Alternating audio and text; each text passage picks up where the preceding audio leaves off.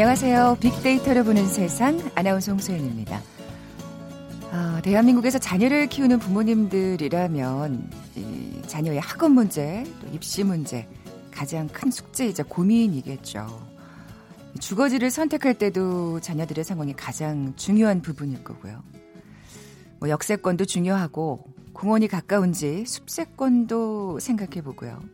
대단히 쇼핑 시설을 끼고 있는 곳이 있는지 물, 몰세권 예, 또 고려하겠지만 학령기 자녀들이 있는 가정이라면 이 학세권이 가장 중요한 조건이 될 겁니다.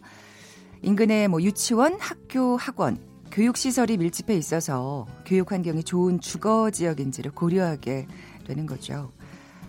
어느 순간 자녀를 교육하기에 좋은 지역은 그들만의 리그, 음, 이른바 높은 성, 캐슬처럼 느껴지기도 하는데요.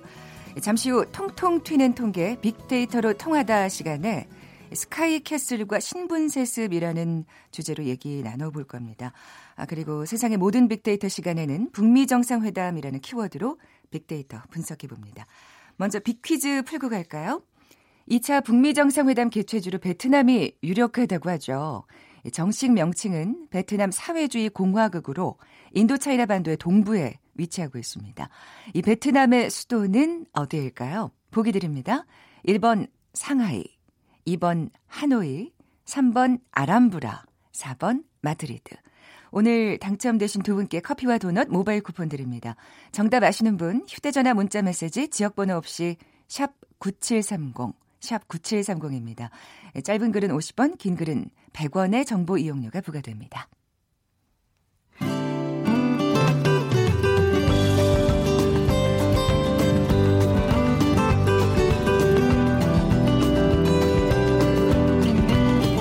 연관 검색어 속에 진실이 있다.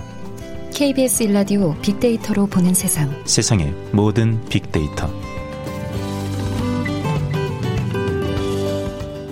궁금했던 모든 화제와 이슈를 빅데이터로 분석해보는 시간이죠. 세상의 모든 빅데이터. 빅커뮤니케이션 전민기 팀장 나와 계세요. 안녕하세요. 네, 반갑습니다. 전민기입니다. 네.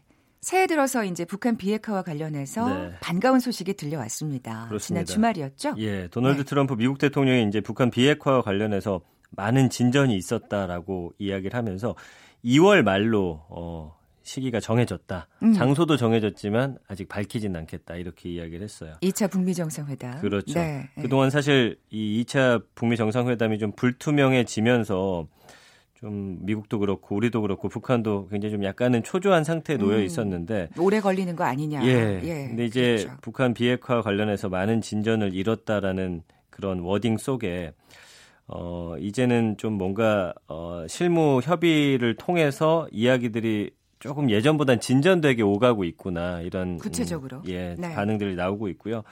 어쨌든 지금 사실 많은 분들이 2차 정상회담 개최를 어디서 하느냐에 가장 큰 관심 갖고 계신데 뭐 발표 나중에 하겠다고 하지만 언론을 통해서 이미 뭐 유력한 장소가 계속해서 거론이 되고 있습니다. 네, 앞서 저희가 이제 비퀴즈 내드렸잖아요. 네. 베트남이 유력하게 거론되고 있죠. 맞습니다. 예.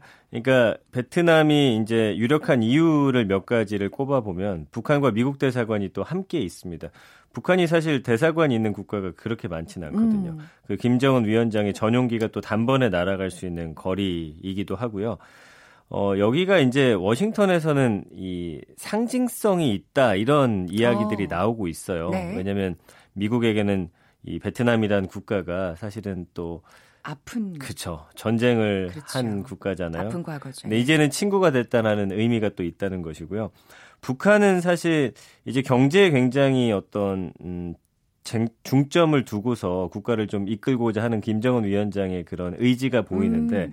베트남식 경제 개발이 또 좋은 동기부여가 될 수 있거든요. 모델이 될 수 있군요. 네. 모델. 예. 그리고 다낭이라는 곳도 지금 뭐 다낭, 호찌민, 그다음에 하노이 이 세 곳이 유력하게 이야기 나오고 있는데 다낭이 그 중에서도 또 크게 유력하다. 여기가 이제 북한에 있는 원산 갈마지구라는 곳이 아. 있는데 여기랑 조금 닮아 있대요. 많은 분들이 사실 예. 여기 그쵸. 가시잖아요. 관광하러. 예. 그 두곳 모두 동쪽에 해안을 두고서 모래사장이 좀 길게 펼쳐져 있고 북한이 원산을 만약에 개발을 하게 된다면 어, 다낭을 충분히 참고할 만한 음. 어, 이런 평가가 나오고 있고 하노이에도 북한 대사관이 있어서 뭐 유력하게 거론되고 있는데 일단은 베트남 쪽으로 무게 중심이 음. 많이 기울어져 있는 상황이네요. 그, 그 베트남 중에서 어느 도시냐 뭐 맞습니다. 이것만 남아 있는 상황인 것 같기도 하네요. 근데 사실 1차 북미 정상회담 때도 여러 유력 도시들이 나왔었는데 그때는 다 틀렸었거든요. 근데 뭐 지켜는 봐야겠지만 이번에는 세계 언론들이 다 이렇게 보도하는 거 보니까 네. 그래도 베트남인 거는 맞지 않을까 예상을 해보는 겁니다. 네. 어, 이 반가운 소식에 우리 국민들의 반응은 또 어떨지 빅데이터 상으로 살펴볼까요? 네, 일주일 동안 12,000여 건 언급이 됐어요. 2차 북미 정상회담이라는 키워드로요. 연관을 보면은 역시나 두 인물이죠. 트럼프 대통령과 김정은 위원장의 이름이 가장 음. 상위에 올라와 있고 그다음에 가장 중요한 게 이제 비핵화입니다. 이 비핵화와 미국이 이제 주는 상응 조치 두 가지가 사실은 가장 중요한 요소이기 때문에 네. 이 단어 많이 보이고 있고 그 다음에 이제 장소를 왜 이렇게들 궁금해 하시는지 모르겠어요. 마치. 가실 건가? 예. 그 여행지 어디로 떠날까 막 이렇게 설레하는 것처럼 어디서 열리는지. 그래서 장소라는 말, 그 다음에 베트남, 그리고 지금 실무 협상이 벌어졌던 스웨덴 이런 곳들.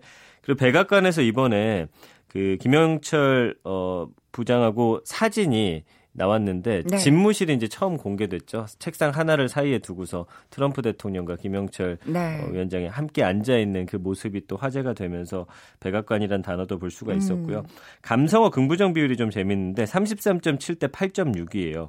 그러니까 부정 비율이 이 2차 정상회담과 관련해서 가장 수치가 낮아졌어요. 보통 아. 뭐 30대 20에서 30대 30 왔다 갔다 했었거든요. 네, 네. 그러니까 2월 말로 구체화되면서 아 이제는 열리는구나. 음, 약간 기대감으로 그렇군요. 좀 발현되고 있는 상황인데 어 감성어들도 보면 뭐 좋다, 완전한 성공적, 평화, 기대, 훌륭하다, 고대하다, 노력하다. 어, 빠지지 않고 나오는 단어가 이제 평화입니다. 뭐 네. 남북 정상회담이든 북미 정상회담이든 이 평화에 대한 기대감이 늘 나오고 있고요. 부정 감성어는 우려나 뭐 불만, 난항, 적대 관계 우려 나오다, 미미하다. 이건 사실은 늘 뭔가 진전이 있다라고 하는데 우리 눈앞에 주어지는 어떤 비핵화나 상응 조치에 대한 구체적인 내용은 늘 없기 때문에 네네. 네. 늘 뭔가 얘기는 했다고 하는데 왜 결과물이 없냐 이런 단어로서 그렇죠. 좀 부정적인 어, 언급이 네. 나오고 있습니다. 네. 어, 아까 뭐 연관어에서 가장 눈에 띄는 단어 비핵화라고 했는데 그게 진짜 다들 바라는 맞아요. 예. 어, 사안이니까요. 가장 중요한 의제일 겁니다. 네. 근데 뭐 내가 이만큼 한 개 줄 테니까 너도 한 개 줘. 이렇게 간단한 문제가 아니거든요. 음, 그래서 좀 음. 이거는 계속 논의가 돼야 할 사항이고요. 여전히 비핵화를 둘러싼 양측의 논의가 뭐 계속 진행되고 있고 앞으로도 또 계속 될 것이고요. 그러니까 2월 말이기 때문에 그동안 이제 구체적인 비핵화 방법론을 둘러싼 좀 기싸움이 아무래도 펼쳐질 수밖에 없는 상황이고요. 어, 북미 정상회담 날짜하고 장소가 윤곽이 잡혔다는 거는 북미가 이제 고전을 면치 못하던 비핵화의 방법론에 있어서 어느 정도는 접근이 있었을 거다 이렇게 지금 예상할 수밖에 없는 또 네. 해석할 수밖에 없는 상황이고요. 지난 1차 북미 정상회담에서는 끝까지 고전하다 결국 포괄적인 범위에서의 합의만 이뤄낼 수밖에 없었기 때문에 미국이 그동안 완전한 비핵화 없이는 뭐 상응 조치를 해줄 수 없다. 아, 그러나 이번 고위급 회담 전후로 해서는 ICBM 폐기하고 상응 조치를 주고받는 음. 방안이 이제 논의가 되고 있다라는 현지 보도도 나오고 있기 때문에 미국이 약간은 양보한 모양새가 되고 있고요. 네. 뭐 어, 인도적인 지원 같은 거는 또 일부 해제를 하고 있어요. 맞아요, 그렇죠? 맞습니다. 예. 그래서 앞으로 2차 정상회담을 통해서 음, 어떤 협의들이 이루어질지 사실은 2차 정상회담이 열리면 물밑으로 협상은 다 끝난 상태에서 발표만 되는 거기 때문에 어, 어떤 발표가 나올지 벌써부터 많은 분들이 궁금해하고 있습니다. 네, 뭐 김영철 부위원장하고 만나면서 뭐 상당한 얘기를 하지 않았을까 좀 기대가 되는데 네네. 네. 뚜껑을 열어봐야 알까요? 네, 신중론도 늘 나오죠. 근데 이제 어, 세라 샌더스 백악관 대변인이 김정, 김영철 부위원장 방미 중 기자들에게 이런 말을 했습니다. 미국은 완전하게 검증된 비핵화를 볼 때까지 대북 압박과 제재를 계속할 것이다. 예. 예. 이걸 두고서 북미가 서로의 또 주장 굽히지 않은 제 평행성을 달리는 거 아니냐라는 분석도 나오곤 있는데 뭐 그렇지는 않은 것 같아요. 예. 음. 어쨌든 트럼프 대통령이 지금 음, SNS도 굉장히 예전처 예전엔 사실 여기가 가장 그 빠른 정보의 어떤 맞아요. 온상지였는데 워낙 워낙 트위터로 모든 예. 걸 소통하는 대통령이라 이 여기에 예. 대해서는 약간 자제하면서 어, 북미 간에 좀 좁혀야 할 이견이 많다는 걸 반영하는 게 아니냐 뭐 이런 음. 이야기도 나오고 있습니다. 결국에는 미국이 어떻게 사실 북한에게 상응 조치를 하느냐. 맞습니다. 그게 핵심이 될 것 같은데 미국은 어떤 그림을 바랄까요? 일단은 북한의 핵 동결이 가장 큰 목표가 될 것 같아요. 예, 트럼프 대통령이 북한 비핵화에 지금 엄청난 진전을 이뤘는데도 어, 늘 이렇게 본인이 이야기를 하죠. 언론에서는 이걸 인정하지 음. 않는 이유도 거기에 있고요. 그다음에 북한의 미 본토를 위협하는 ICBM 폐기 문제도 중요한데 이거는 이번에 협상이 될 것 같습니다. 그래서 무장 해제, 사실상의 북한의 무장 해제라고 어, 이야기가 나오고 있기 때문에 어, 트럼프 대통령이 이제 ICBM은 어느 정도 어, 본인이 원하는 쪽으로 가져왔어요. 네네, 그래서 네. 국민들이 안전하게 됐다고 하면 또 본인의 인기가 올라가는 거기 때문에 굉장히 이런 걸 본인 정치에 잘 이용하는 또 그런 음, 음. 대통령이기도 하죠. 그 다음이 이제 가장 중요한 키워드 중 하나가 북한 비핵화에 대한 사찰이랑 검증이거든요. 네. 그러니까 김 위원장이 2차 북미 정상회담에서 아무리 진전된 조치를 내놓는다고 하더라도 북미 간의 불신이 해소되지 않는 상황에서는 또 이 사찰 음. 검증이 뒤따르지 않는다면 1차 때도 기억하시죠. 네, 뭐 네. 다 폐기했다고 하는데 안 했다. 그거 네. 영상으로 봐서는 알 수 없다. 뭐 너무 멀리서 찍었다. 뭐 뒷말이 계속 나오거든요. 사실 우리가 그만큼 북한을 또 못 믿는다는 또 반증이기도 할 예, 텐데. 그렇기 때문에 네. 의구심이나 협상 네. 의혹론을 불식시키기 위해서는 이런 절차들이 다 거쳐져야 될 것 같습니다. 구체적인 어떤 사찰 예. 검증이 반드시 뒤따라야 하는 거군요. 네. 어, 그 전에 스웨덴에서 이제 미국과 북한이 실무 협상을 연다면서 이게 또 예. 예, 관심이 쏠리지 않을 수 없습니다. 오늘 딱 끝났습니다. 네네. 그래서 추가 협상을 또 개최하기로 합의를 했고 건설적인 회담이었다라고 지금 전해지고 있거든요. 네. 그 최선희 외무성 부상의 그 사진들이 계속 공개가 되는데 밝은 표정 예, 유지하고 아. 있어요. 근데 사람인지라 예전에도 뭔가 협상이 잘 안 되면 얼굴이 약간 굳어져 있었거든요. 서로 안 쳐다보고 예. 근데. 좀 환하게 이 카메라 보면서 웃는 모습이 네. 아, 생각보다는 잘 대화가 이루어졌나 보구나. 음, 그리고 좀 기대를 하게 네, 만드는. 추가 협상도 개최하겠다라고 합의를 했기 때문에 뭐 말씀해 드린 대로 진짜 진전이 있는 것 같다. 그리고 진짜 이번에는 완전히 2박 3일 동안 합숙 회담이었어요. 새끼도 같이 먹으면서 아, 밥 마라톤 먹는- 협상이었네요. 예, 밥 먹는 예. 시간까지 쪼개 가지고 이 스웨덴 스톡홀름에 있는 휴양 시설에서 이야기를 나눴기 때문에 어, 좀 기대감이 높아지는 그런 결과인 것 같습니다. 오늘 어, 아직까지 뭐 추가적인 보도는 나오고 있지 않지만 음. 아까 말씀드린 대로 추가 협상을 하기로 한 점 그리고 건설적인 회담이었다라고 전해지는 게 어, 그 이유가 아닐까 음. 싶습니다. 네, 또 추가 협상을 또 지켜봐야 되겠네요. 네, 어쨌든 한 달간은 북미의 기싸움이 막 네. 주는 척하다 뺏고 막 계속 오갈 것 같아요. 2월까지는 계속 우리가 또 이 소식에 또 주목을 해봐야 될 예. 텐데 어, 맞습니다. 우리가 또 가장 궁금한 건 남북 관계잖아요. 맞습니다. 네. 그러니까 사실은 이 김정은 위원장의 첫 서울 답방이 실현되느냐, 그런다면 언제일 음. 것이냐, 여기도 많은 국민들이 그렇죠, 그렇죠. 가장 관심 갖고 있는 포인트거든요. 네. 그러니까 남북 협력에 보다 우호적인 환경에서 남북 관계가 한 차원 도약할 계기가 될 것으로 전망이 되고 있고요. 그러나 이제 남북 간 협력이 2차 북미 정상회담 전까지 오히려 좀 다소 숨을 고를 소지가 음, 있습니다. 왜냐하면 네. 북한에서는 북미 회담에 집중하기 때문에 상대적으로 남한에 대해서는 약간 소홀한 모습 보일 수도 있거든요. 뭐 우리야 당연히 기다려주면 되는 네, 것이고요. 네.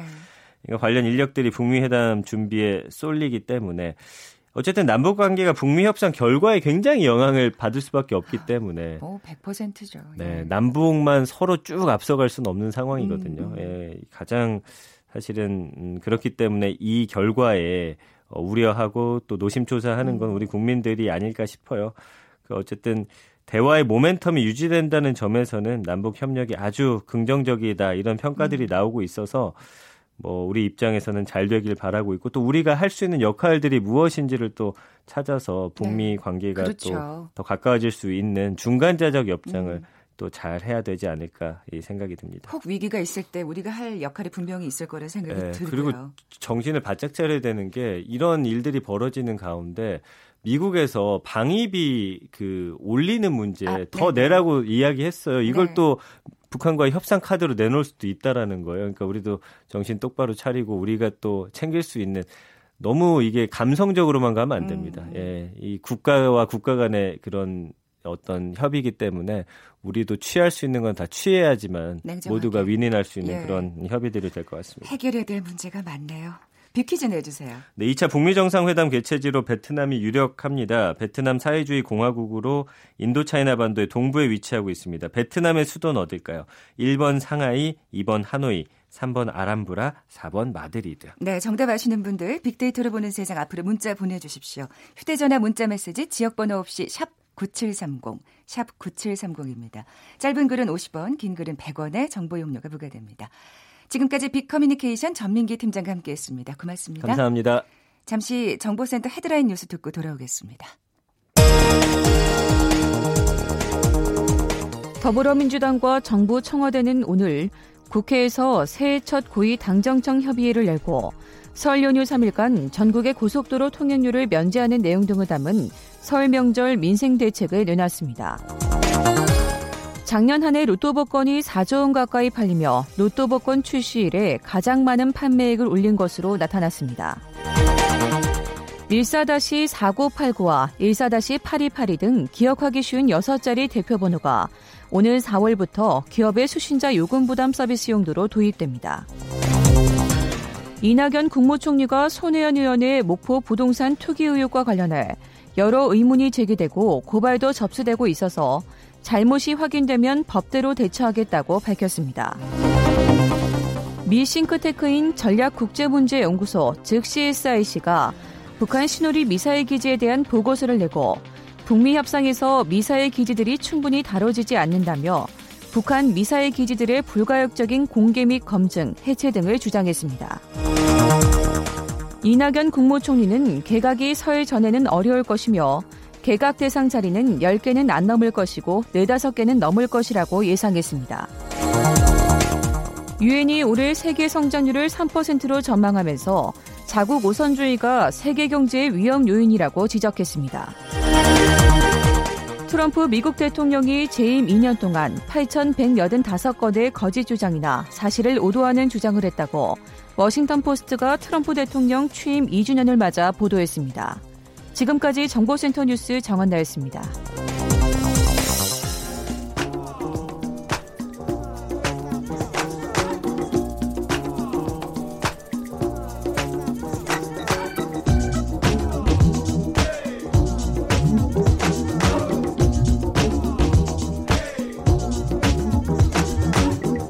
통통 튀는 통계.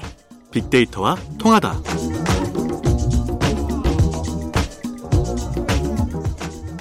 데이터와 차트로 세상을 보는 시간입니다. 통통 튀는 통계, 빅데이터로 통하다. 데이터 분석가 신현호 팀장 나와 계세요. 안녕하세요. 안녕하세요. 자, 오늘 주제가 스카이캐슬과 신분세습입니다.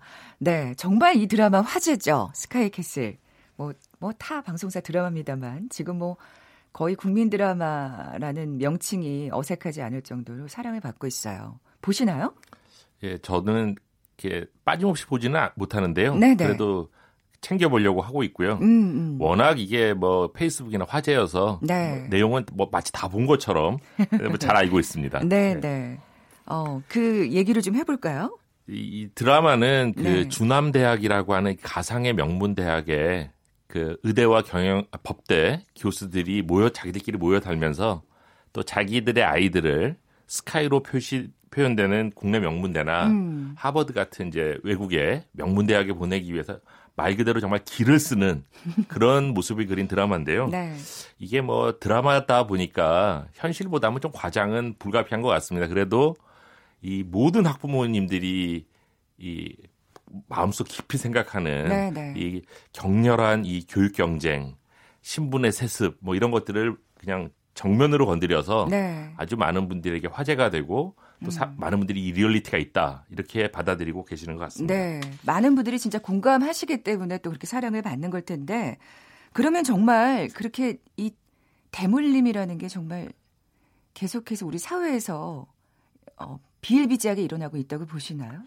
이 대물림이라고 하는 게 네. 지금은 아마 우리 길을 가면서 그 국민 여러분들께 여쭤보면 그건 좋지 않은 것이다.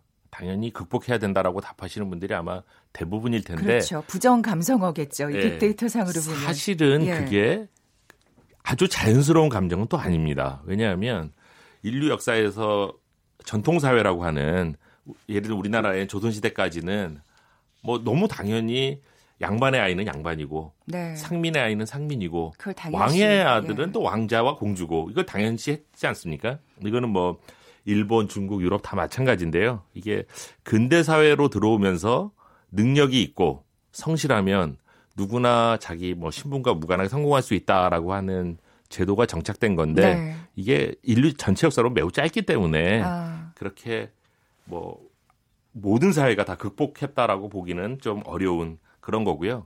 그래서 이 신분제 사회는 극복해야 되는 대상임에도 분명하지만 여전히 우리 사회에 네. 많이 남아 있고 또 걱정하는 건 최근 이게 좀 꼭 역설적으로 네, 네. 악화되는 건 아닌가라는 우려도 있습니다. 네. 그러니까 잔재는 남아 있는데 사실 사람들의 의식은 거기에 대해서 부정적으로 이제 느끼고 있고. 그렇죠. 그런데 이런 상황에서 사실 근대 사회부터 이제 어렵게 자리를 잡던 어떤 아, 능력 중심의 사회가 흔들리고 있다는 말씀이시잖아요. 네, 그렇습니다. 음. 이 우리 사회에 이 뭐 아까 말한 신분 세습 혹은 부의 대물림 이런 게 이제 문제가 되는데요. 이런 거를 경제학자들이 측정하는 지표가 있습니다. 네. 그걸 어떻게 지표하냐면 아버지가 잘 살면 아들이 자식들이 잘 살게 되는 경향. 부모가 가난하면 그 자식들도 가난하게 되는 경향이라고 하는 거를 좀 뭐 학술적인 용어인데 세대 간 소득 탄력성이다라고 아, 부릅니다. 그리고 네네. 이거를 가지고 전 세계의 소득 탄력성을 열심히 측정을 합니다. 이 2012년도에 미국 대통령은 1년에 한 번 미국 의회에 나가 가지고 시정 연설을 합니다. 이게 뭐 전 미국뿐만 아니라 사실 전 세계 거의 생방송으로 중계가 되는데요. 네. 2012년도에 오바마 대통령이 시정 연설을 하면서 무슨 표현을 썼냐면 제가 아까 말씀드린 세대 간 소득 탄력성이 미국은 영국만큼 영국과 더불어서 세계에서 가장 높고 이 높을수록 세습이 강한 사회라는 네, 뜻입니다. 네. 오히려 이 경향이 매우 약한 나라 그리고 그러니까 탄력성이 매우 낮은 나라는 덴마크, 핀란드 같은 북유럽 국가다. 아, 예. 그러면서 뭐라고 표현했냐면 흔히들 미국을 아메리칸 드림, 기회의 땅이라고 부르는데 당신이 기회의 땅을 꿈꾼다면 아메리칸 드림은 덴마크에 가서나 실현될 겁니다라고 한탄한 적이 있습니다. 아, 그래서 이 우리나라에서도 이제 그런 부분들이 문제가 돼서 네. 여러분들이 이제 측정을 좀 했는데요. 한국은 그렇게 아주 극단적으로 세습이 강한 나라는 아닙니다. 그러니까 네, 네. 말하자면 미국, 영국보다는 훨씬 낮고 네. 또 그렇지만 이 스웨덴, 핀란드 뭐 이런 나라들보다는 상대적으로 좀 높은 아, 뭐 요런 나라여서 우리나라는 신분 세습과 대 대물 재산의 대물림 문제에 있어서는 뭐 절대적인 수치로는 한 중간 정도 되는 나라가 아닐까 그렇게 생각이 듭니다. 그 어떻게 보면 북유럽 국가들이 왜 행복 지수가 높은 나라라고들 하잖아요. 맞습니다. 아마 이런 세대 간 소득 탄력성이 또 높지 않기 때문에 그런 그것도 게 중요한 요인일 것 같습니다. 하는 생각이 들고요. 뭐 영미권 국가보단 낫다고 하지만 점점 심해지고 있는 것 같은 생각이 저도 들거든요. 요즘에 왜 이런 말 하잖아요. 저희가 한탄 지금 뭐 오바마 대통령도 한탄했다고 했지만 전 대통령도 뭐 아, 개천에서 용난다는 말은 이제 없는 것 같아. 뭐 이런 말 하잖아요. 뭐 아, 흑수저, 금수저 이런 표현도 자주 쓰고요. 예, 뭐, 그렇, 네. 그렇습니다. 예. 제, 제가 대학을 다녔을 때가 1980년대인데 네. 모르, 제, 제, 제 가 요즘에 대학을 안 다녀서 그렇긴 하지만 저희 때는 보면 뭐 부잣집 아이와 가난한 집 아이가 있었고 서울 아이들, 뭐 강남 네. 서울 아이들과 지방 강남. 아이들 네. 다 같이 대학을 다녔던 것 같은데 요즘에 그런 게 굉장히 줄어들고 있다고 음. 해요. 그래서 이거를 어떻게 제가 좀 확인해 볼까 찾아봤는데 네, 네. 우리나라 통계청에서 1999년부터 몇 년에 한 번씩 사회조사라고 하는 거라는데 여기 재밌는 질문이 있습니다. 당신의 아이들이 네. 성인이 된 이후 여러분보다 더 계층이 개선될 거라고 생각하십니까? 라는 어. 질문을 묻습니다. 네, 네. 이거에 대한 거를 물었는데 재밌는 게 뭐냐면 1999년 이제 처음 조사를 했을 때는 그럴 가능성, 내 아이가 나보다 계층 상승을 할 가능성이 높다. 그뭐 매우 높다, 조금 높다 다 합쳐서 음. 네. 높다라는 낙관적 생각을 가지신 분이 65%였어요. 어, 상당히 높았네요. 상당히 높았죠. 근데 예. 이게 가장 최근에 한 게 2017년이었는데요. 이때 31%까지 떨어졌습니다. 반 이상이 예. 그렇습니다. 그리고 비관하는 비율. 내 아이들은 나보다 계층이 낮을 것이다. 아이고. 라고 비관하는 비율은 99년에는 18%였는데 이것도 많이 높아져 31%까지 음. 올라간 것으로 확인되고 있습니다. 이게 현실이라는 생각이 듭니다. 네. 국민들이 그렇게 느낀다면 그게 사실은 사실인 거니까요. 팩트인 그렇죠. 거니까요. 네. 외국은 어떻습니까? 이, 이- 뭐 똑같은 조사는 아니지만 이런 네. 걸 비교 분석을 한 분이 계신데요. KDI의 김삼 교수가 한국, 미국, 일본, 중국 사람들을 대상으로 재밌는 조사를 했어요. 표현이 좀 반대인데요. 성공의 가장 중요한 요소는 열심히 일하는 것이다. 음. 라는 말에 얼마나 동의하십니까? 라는 조사를 4개국 국민들을 상대로 조사를 해서 비교를 했습니다. 이게 세대 간 소득 탄력성이 낮, 낮냐 뭐 이렇게 뭐 물어보는 것과 똑같은 의미죠. 거의 그렇습니다. 왜냐하면 예, 예. 이게 신분제 사회 반대가 아까 말씀드린 게 능력제 사회인데 그러니까요. 능력제 사회를 얼마나 신뢰하십니까? 라는 음. 질문 아니겠습니까? 네. 근데 이게 절대적인 수치도 재밌지만 연령별로 매우 흥미로웠는데요. 미국, 일본, 중국은 모두 다 나이 많으신 분이나 젊은 분들이나 답변이 거의 비슷했어요. 그러니까 이 성공의 실력이 가장 중요하다라고 답하는 비율이 비슷했는데 네, 네. 한국은 매우 특이하게도 나이 많이 드신 분들, 음. 70대 분들은 76%가 그렇게 믿었습니다. 그러니까 엄청나게 이 낙관적으로 보고 나- 계시는 그렇죠. 거네요. 낙관적이고 예, 예. 실력이 가장 중요하다고 음. 믿는 비율이 76%여서 그렇게 사셨기 때문에 그렇습니다. 아, 아, 말씀드린 4개국 중에서 가장 높았고요. 아, 예, 예. 근데 거꾸로 20대는 그렇게 믿는 비율이 51%로 70대보다 무척 낮았을 뿐만 아니라 4개국 중에서도 가장 낮았습니다. 그래서 비관적으로 보고 있군요. 그렇습니다. 그래서 예. 우리나라는 세대 간의 능력제 사회, 신분 사회에 대한 시각이 현격히 다른 음. 유일한 나라인 것 같습니다. 네. 뭐 그러니까 사실 이런 단어 쓰기 싫은데 소위 헬 조선이란 얘기도 젊은 층에서 심심찮게 나오는 것 같고요. 그 드라마를 보면 그렇잖아요. 이렇게 끼리끼리 어울린다. 네. 정말 정말 성 자, 자기들만의 성이 있는 듯한 그런 느낌. 그렇습니다. 예, 이게 지금 현실이라고 보시나요? 이 셋을- 현실이기도 네, 하고요. 네, 네. 그리고 저는 뭐 그 소위 뭐 이 강남이라고 표현되는 것, 그 다음에 명문 대학을 졸업하신 분들, 그 다음에 부유하신 분들이 자기들끼리 클럽을 이루는 것, 네, 네. 이런 것 다 마찬가지라고 생각이 드는데요. 이것도 사실 세습이잖아요. 그렇습니다. 예. 그 세습을 강화하는 끼리끼리 문화인 거죠. 네. 그래서 이것도 조사를 해놓은 게 있는데 OECD에서 인적 네트워크, 그러니까 속된 말로 하면 이게 인맥입니다. 인맥이 각 개인이 어느 정도 갖고 있는가를 전 세계를 대상, 아, 주로 이제 OECD 국가들, 네. 선진국이라고 하는 OECD 국가를 대상으로 조사를 하는데요.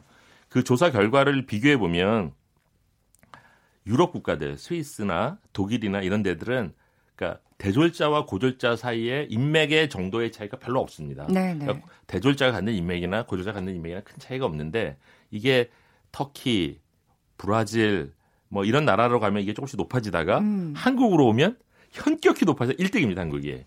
아, 그러니까 한국은 세습제 사회로 지금 급격하게 변하고 있다고 막 좀 단언해도 과장은 아닐 그런 것 같아요. 같아요. 적어도 사람들의 인식 속에서는 네, 그게 네. 굉장히 강합니다. 그래서 음. 또제 생각에는 이건 지금 대졸자 고졸자를 비교했는데 그렇지 않고 만약에 우리가 보통 말하는 소위 명문대 졸업자와 네, 네, 네. 이런 표현이 조금 그렇긴 한데 자조적으로 이제 지방대를 나오신 분들이 지잡대란 표현을 네, 쓰는데요. 네. 그런데 나온 분들의 인맥의 정도 이거를 누군가 만약에 조사를 한다면 전 이것도 굉장히 큰. 격차가 있을 거라고 생각합니다. 아, 참 문제가 심각하다는 생각이 들고 가야 할 길이 멀다는 생각도 드는데 어떻게 해야 할까요? 에, 저는 뭐 처음에도 말씀드렸던 대로 지금 우리 사회가 헬조선이라고는 전혀 생각하지 않습니다. 네. 근데 다만 지금 우리 사회는 교육이라고 하는 게 기회의 사다리였다가 지금은 오히려 불평등을 음, 강화하는 기제로 바뀐 측면이 틀림없이 있고 이대로 가다가는 특히 이 청년들의 이 기회의 불평등, 세습, 흑수저 이런 것들이 고착이 되면 우리 사회가 아주 힘든 이 국면으로 네. 빠질 수도 있다고 생각합니다. 그래서 교육 제도가 먼저 좀 예, 많이 네. 고쳐져야 되고, 그러니까 결과로 나오는 소득과 재산의 불평등도 중요하지만 기회의 불평등을 막는 노력 네. 굉장히 중요하다고 생각합니다. 네, 오늘 신현우 팀장과 여기서 마무리 짓겠습니다. 커피와 도넛 모바일 쿠폰 받으실 두 분입니다. 8038님 그리고 1300님 두 분께 드립니다. 내일 다시 뵙겠습니다. 아나운서 송소연이었습니다. 고맙습니다.